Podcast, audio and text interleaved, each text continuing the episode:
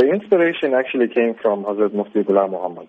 I was visiting him one day at the Mazar and we were talking about apps. And he had this idea that he wants to put the Habibul Awrad, the book by Hazrat Khaja Habib Ali Shah, onto the mobile platform.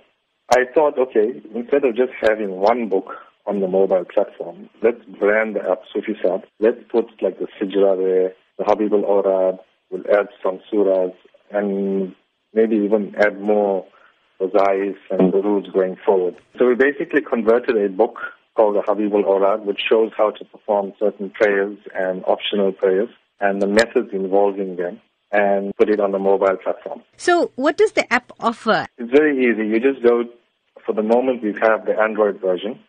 You go to the Play Store, you download the Sufi Sab app.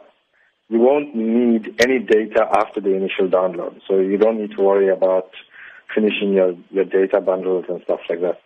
Once it's downloaded locally on your phone, you can use it and it shows you how to perform like Fajr, for example, the morning prayer, how to perform the optional prayers. Um, there's stuff about Aqeedah there, you know. There, there's a lot of information from the Habibul Awrad book itself. And going forward, we want to add more books it and more hadiths, want to add more surahs. Eventually, would like to have the entire Quran there as well. Now, does it also include some facts about Hazrat Badsha Peer because of the universality of Badsha Peer, especially with Durban audiences? Yes, it does. We've got uh, an entire section on Hazrat Badsha Peer and his history. We've also got a section of Hazrat Sufi Sab and his history.